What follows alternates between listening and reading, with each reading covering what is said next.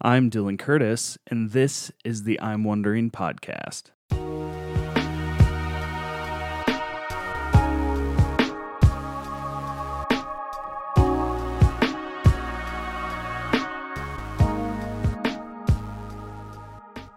Well, hi, everybody. Here we are again for another week of the I'm Wondering podcast. And I actually did it, you know, in a normal week, two and two weeks. Hey, you know, we're getting there. Uh, so glad that you are listening today. Um, hope everyone is doing well. Uh, like I said on the last podcast, we had crazy rain here in Whitefish, Montana. Uh, and it's the opposite this time I'm recording it. It's a beautiful, sunny day in the 70s, so can't complain. Um, the weather has turned very nicely, uh, and hopefully it's sort of here to stay for a while as we get out of the rainy season. Um, but yeah, I hope everyone is doing well wherever you're at, wherever you're listening from. Um, and we're going to talk about something uh, that's pretty interesting. Um, the topic today is I'm wondering how free is free will? Um, you know, as I was racking my brain for what to do for the I'm Wondering podcast, naturally, something very simple like free will came to mind. Uh, and I thought to myself, sure, let's cover that. That should be simple. Um, that, of course, is sarcasm because um, this is not a simple topic. Um, there are a lot of pieces here. Um, I did my best to cover this well, um, but I will admit that this topic is sort of, uh, not sort of, it's very difficult um, with a lot of implications. And so hopefully, this is more just a starter thought starter pack for free will because um, it is important to talk about this. So, that is what we're doing today. So, let's start out. Uh, we're going to start out with creation itself. Uh, you know, when God made creation, it was considered good. Genesis 1 talks about that. Uh, God made a perfect creation that was purely good. Uh, free will was part of that creation because it was the best possible good. Um, the reason for this is twofold, in my view. A, if we were made without free will, it would beg the question as to why God made us in the first place. The implication would be that God made us to fill some satisfaction uh, he was missing, which is not true because in his triune nature, he is completely self sufficient. Uh, he does not need humans to be holy himself, um, even though he deeply loves us and that we were made out of his love um, that he shares within himself. But he does not need us. Um, he is completely um, self sufficient. Uh, the other thing would be B, if we are made without free will, um, the love between God and humans would be coerced, basically. It would be a forced love. Um, there would not be um, love that's free, and coerced love is no love at all. Now, I say that, and there are a lot of other things that I'll dance around that later with because um, it gets pretty interesting. Uh, so, what about the fall? And it gets interesting because of pre creation versus, or pre fall versus post fall. Um, and that's sort of the, the dividing line that we're having to wrestle with here. Um, so, what about the fall? As we see in Genesis 3, the serpent convinced Eve to eat from the tree of the knowledge of good and evil. She, in turn, convinces Adam to also eat. Uh, the fall results uh, the garden full of every possibility, or not every possibility, full of every possible need a human could have, is now forfeited, uh, seemingly by the free will of humans. Uh, and this is a troublesome area of free will as it relates to God's character. Uh, why would God put the tree in the garden in the first place uh, if He knew we had free will um, that we might eat from it? Why put it there? Um, and frankly, there's not really a clear answer to this, and there are some other things we'll need to wrestle with. Um, but I don't think it means that God's character should be called into question. Uh, my view on this is um, any relationship requires trust. Um, God trusted his creation to not eat of the tree. Um, was that wrong of him? I don't think it was wrong of him. Um, let's let's look at it from a human relationship point of view uh, husband and a wife make a commitment to one another. That commitment is only healthy if lived out with trust. However, either husband or wife retains free will. Uh, they could choose to act in a way that breaks trust. If a husband was to have an affair on his wife, Would you blame the wife for not doing more to, quote, stop him? Uh, should she have controlled him more so it wouldn't have happened? Uh, should she have restricted his free will in some way? Uh, I think all of us would probably say, of course not. This would imply there's no trust in the first place. Um, so, the best possible good in any relationship, including a marriage, is that free will, trust, and love are at the center. Um, and I think it's the same with God. It was not a mistake by God to provide us with free will, trusting us with it, and seeking to love His creation without coercion. Uh, it is purely the free will of humans that led to the fall and the situation we find ourselves in. Uh, again, a caveat here. Um, it gets it's going to get a little dicey later on um, how we look at that free will pre-fall versus post-fall. Um, so, how free are we? Uh, I found a helpful blog post while researching for this on a site called Credo House. Uh, it comes from a Calvinist, uh, and we'll discuss the wide range of opinions from different theological backgrounds. Um, but he has five questions in regards to free will uh, that helps set the stage. Uh, and this is how he puts it By free will, do you mean one, that a person is not forced from the outside to make a choice? Two, that a person is responsible for his or her choices. Three, that a person is the active agent in a choice made. Four, that a person is free to do whatever they desire. And five, that a person has the ability to choose contrary to their nature, um, which is who they are.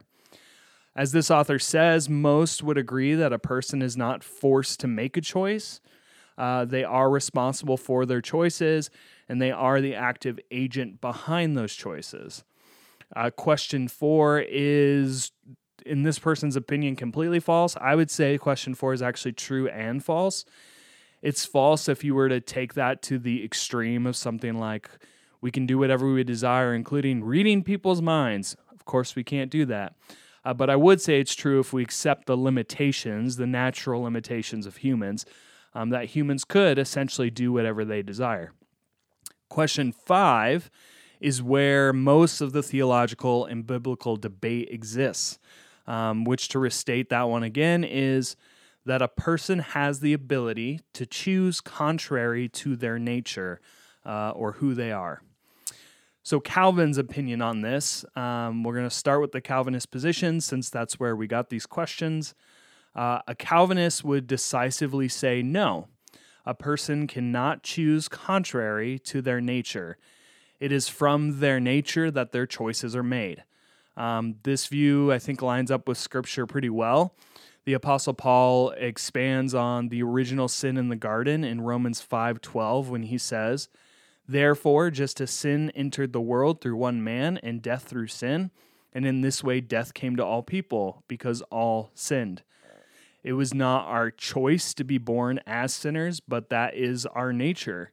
Uh, out of that nature, we make sinful choices. And it is not until we encounter the grace of God that this, na- this nature within us can change. It is at this moment that the will moves from being under Adam and is now found in Christ. And so a Calvinist would say that choices, free will, are determined by the nature of the individual whether they are under Adam or under Christ, um, that their choices are dictated um, in that way. Luther, uh, Lutherans hold a pretty similar position to Calvinists on this. Uh, Luther famously famously wrote the work on the bondage of the will. Uh, the prompting to write this work was in response to a rival at the time, Erasmus, who believed that humans were free to make their own choices as it related to God. Um, he essentially argued to a certain degree that they were neutral uh, in their free will um, towards God, essentially that they weren't inherently good or bad in their posture, uh, but that they could choose um, how to relate to God and how uh, whether they did good or evil towards God. Uh, and the question we're using for this discussion, Erasmus would probably say that humans make choices contrary to their nature if they so choose. Uh, so even if they are a sinner, they could make a choice contrary to that. Um, thus, it was a person's choice that made up their nature. So it's the opposite of what Calvin and Luther thought.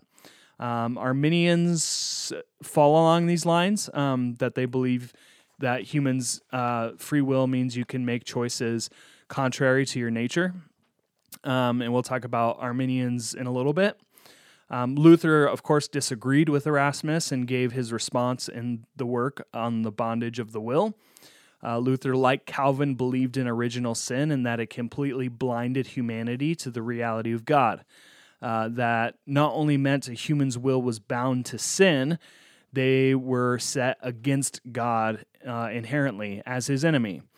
Uh, the apostle Paul made this point in Romans 5:10 when he said, "For if while we were God's enemies, we were reconciled to him through the death of his son, how much more having been reconciled shall we be saved through his life?" Um, this remains the case until someone is redeemed through the saving grace of Christ. They are enemies of God until they are saved by God's grace. Um, they cannot choose otherwise. Their nature would force them to not choose otherwise. Um, and it's only after that grace um, that the nature of the individual can change and lead to choices that would reflect this new nature. But again, the will is driven by the nature of the person, not by the choices they make. Um, the choices they make come from the nature of who they are rather than um, the choices they make being the thing that shapes the nature of who they are. Uh, if that's a tongue twister for you, sorry. Um, so, both in Lutheranism and Calvinism, free will is limited uh, to the nature of the person. Uh, any sense of complete free will is just an illusion. Um, that is not reality. A person can't make decisions that are contrary to their nature uh, until the nature itself completely changes, which again, they would argue is by the grace of God. Um, and I would tend to agree with the Calvinist and Lutheran position on this. Um, so free will is only as free as the nature of the individual allows, if you will, um, which again is determined not by ourselves, but either by the sin we are held captive to or by the grace that we've been freed by. Now, this of course opens a door, and I'm not ignorant to that. This opens a door to a pretty tricky question, uh, which is what was the pre fall nature of Adam and Eve? Um, sort of like I said earlier, of course, I emphasized that they had free will. Uh, but as I was researching this and working through it, I went, well, how does this all actually work out? Um, what was the nature of Adam and Eve pre fall? Uh, if God created all things good, calling humans very good, then how could they have been led to eat from the fruit? How could they have been led, if their nature was not sinful, to do a sinful thing? How was the serpent able to influence them into doing such a thing? Uh, I don't know how to clearly answer those thoughts. Um, it's also, I think, the hardest uh, question for uh, the Lutheranist Calvin position on free will to answer, because um, that's extremely, there's a lot of implications to how you answer that. Um, so I don't know how to clearly answer um, those questions beyond maybe saying that Adam and Eve in nature were primarily innocent. Um, this was pre fall, so it wasn't uh, like it is post fall, right? Where sin has completely entered the world and especially has now um, all, all people um, from the time of Adam onward are born as sinners, um, and that's our nature. Um, whereas that's not the case pre fall. Uh, I would say pre fall, Adam and Eve's nature was primarily innocent. Um, so, in that sense, um, yeah, it's just a, it's just tricky. As I'm, I'm I wrote this down and I'm still working it out in my head. Um, but let me back up a little bit, okay? So, even though sin was not in the nature of humans at this time, um, sin did exist prior to humanity because of the fallen angels and primarily Satan himself. Uh, Isaiah and Ezekiel both mention this event. Uh, as best any of us can tell, um, this happened pre humans, where Satan tried to basically usurp God himself and take the throne, and thus was thrown um, from the heavens. Um, so, in a sense, sin is there. Sin already exists. Satan is the one who um, I think is the representation of that um, in a lot of ways and is the one who loves to use it uh, for his own gain. Um, so sin existed, um, it just wasn't in the nature of humans yet. So we might conclude then the best answer I can give to these questions is that the eating of the fruit was less about there being a sinful nature within Adam and Eve and more about a corruption of innocence by the serpent. Um, and I find my own answer a bit dissatisfying um, and sort of count this as mysterious to a certain extent. Um, and it, again, it's also the biggest challenge for the Calvinist Lutheran view on free will um, because there's a lot of implications there, um, especially since the nature they would be if you were to say they were purely good and there was no sin within them their nature they would be acting contrary to their nature which is something that lutherans and calvin calvinists would tend to reject. So i'm trying to be fair. We just gotta we gotta make sure we always get you know all the positions out there so we can have a good conversation. So let's talk about those arminians uh, when it comes to free will, you essentially have, of course, the Calvinist Lutheran view and the Arminian view. I'm sure there are blends of all positions out there, um, but it tends to exclusively be these two different views. Uh, Arminians would argue against uh, our nature determining our actions. Uh, they would say that humans can indeed make choices contrary to our nature. Uh, this means we may be under the influence of sin, but by our own choices, we would be able to come to God and be rescued from our sin. Now, an Arminian would not say this means uh, they deserve the credit for grace that they receive. Um, they still believe in grace alone from God. So it's not a matter of, I'm the one who chose to accept Jesus, even though I think that language and thinking is out there. Um, Arminians, where that strain of thought probably originated, is actually not very Arminian. Um, they very much emphasize that it is grace alone. God gets all the credit. Um, it is not about me in any way. Um, and that thinking also was heretical, right? Where um, I say right, like you've heard this before, but there was Pelagius um, and other Catholics, Erasmus fell under this, who thought basically by their own works they could be saved. Um, and it was them. Uh, and that was rejected soundly. That's very in the, I mean, we could go through a lot of Bible verses. Um, but I think the Arminian way of thinking kind of got twisted together with that at times. Um, but true Arminians would not say that um, it is by themselves uh, or it's to their credit, um, but it's it is still purely grace alone, you know, faith alone from God. Um, so I want to be fair to Arminians and represent that well. Uh, and if I didn't, any Arminians listening, let me know. Um, so, and Arminians would also say that our choices have a great deal of impact on our nature. Again, that we can act contrary to our nature um, rather than our nature determining all of our choices. Whew. Okay. Well, if you're sufficiently confused, so am I. Uh, yeah. So, why does this conversation matter? Uh, I'll admit that I don't know the Arminian position as well as the Lutheran and Calvinist position. Um, but it does matter uh, because behind the conversation of free will is always uh, God's sovereignty. Um, that's we have to talk about God's sovereignty when we talk about free will, and ultimately that also leads to being a conversation about salvation. Um, we don't discuss discuss free will for, for for the sake of free will. We discuss free will because it begs the question on how any of us uh, become saved. Salvation and free will go hand in hand uh, when we talk about this. Uh, you can't discuss one without the other. Um, so for the Calvinist position, uh, they are pretty much deterministic, uh, which means that God has ordained all events and is the one behind everything. Uh, no matter what happens, God was the one who orchestrated it to be that way. Uh, free will is, of course, like we've said, determined by our nature, and God has determined what our what our nature will be. Um, that is the the Calvinist position. It is um, to a large extent, uh, pretty much deterministic or all on God. Um, God preordained everything and and how it came to be. Although they would say that humans still have choice in a lot of things, um, or they're responsible for their choices, but not that they. Again, it comes down to the idea of nature, um, and God's the one who determines that. So, still kind of a hard position to get my mind around. Um, Lutherans, on the other hand, Uh, Lutherans would ba- break from Calvinists when it comes to this discussion.